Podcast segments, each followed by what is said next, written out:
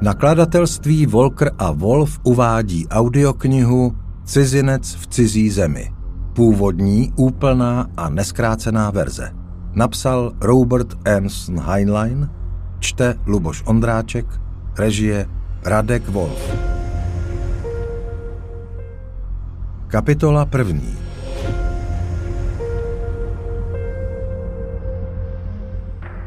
Kdysi dávno, když byl svět ještě v plenkách, žil Marťan jménem Smith.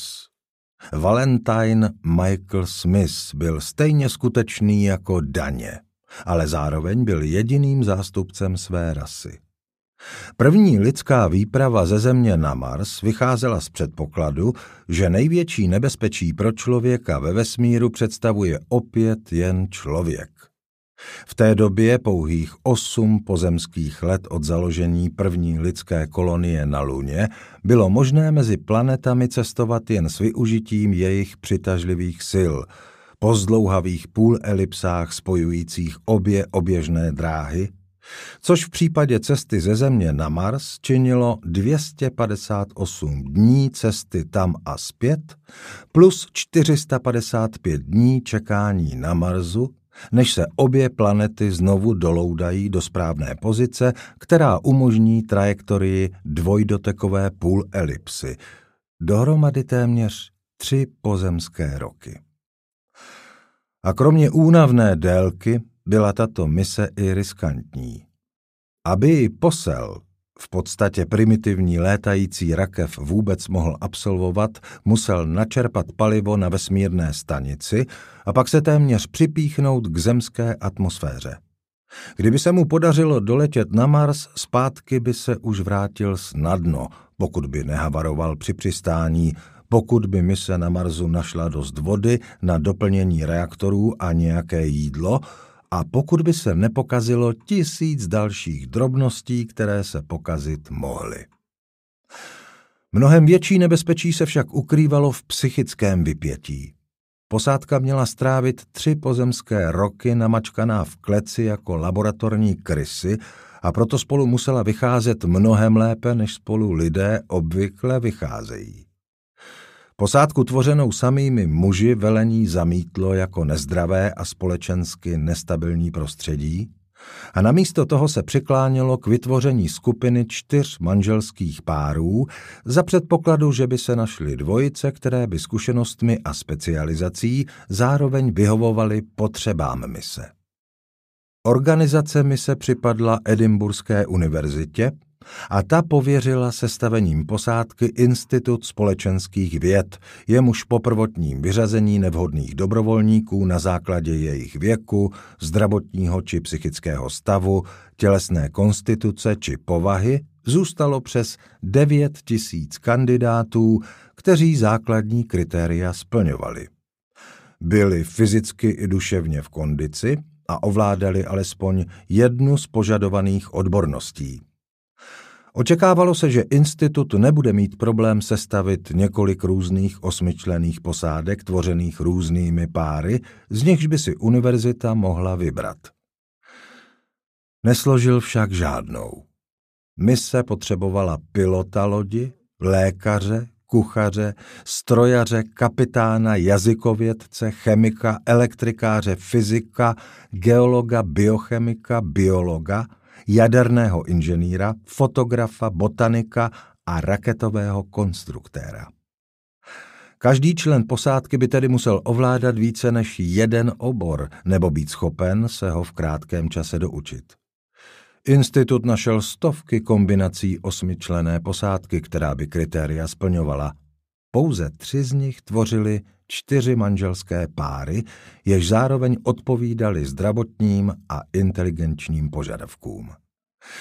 Když ale psychologové zhodnotili kompatibilitu všech tří kombinací s ohledem na povahové rysy jednotlivců, bezradně zakroutili hlavou. Univerzita vědcům z institutu navrhla zmírnit vstupní kritéria a ti upjatě namítli, že od projektu raději zcela odstoupí. Mezitím počítačová programátorka, jejíž jméno se nedochovalo, sestavila algoritmus, který vyhledával posádky složené ze tří párů.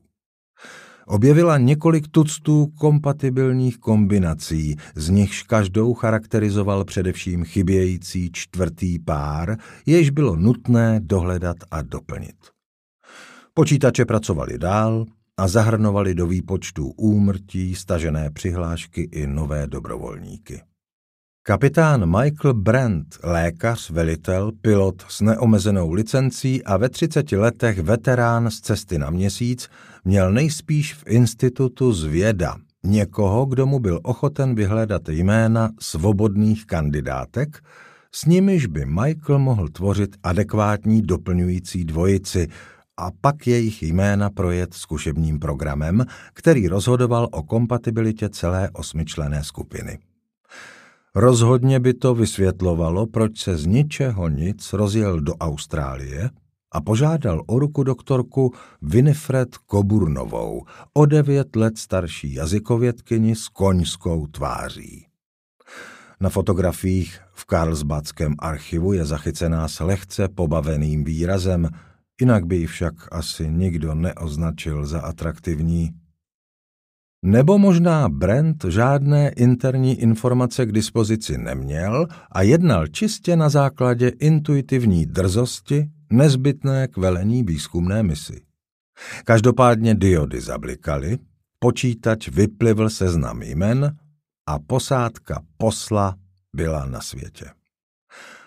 Kapitán Michael Brent, velitel, hlavní pilot, záložní kuchař, záložní fotograf a raketový konstruktér. Doktorka Winifred Koburnová Brentová, 41 let, jazykovědkyně, zdravotní sestra, archivářka a správkyně zásob. Pan Francis X. Sini, 28 let, důstojník, kopilot, navigátor, astrofyzik a fotograf. Doktorka Olga Kovalicová Siniová, 29 let, kuchařka, biochemička, botanička. Doktor Ward Smith, 45 let, lékař a chirurg, biolog. Doktorka Mary Jane Lailová Smithová, 26 let, jaderná inženýrka, strojařka a technička.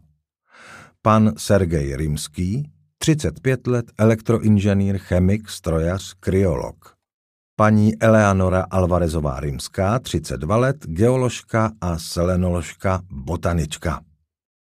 Skupina disponovala vyváženou směsicí odborností a schopností, ačkoliv některé z nich dotyční získali jen díky intenzivnímu studiu v týdnech před startem. Mnohem důležitější však bylo to, že si vyhovovali povahově. Snad až příliš.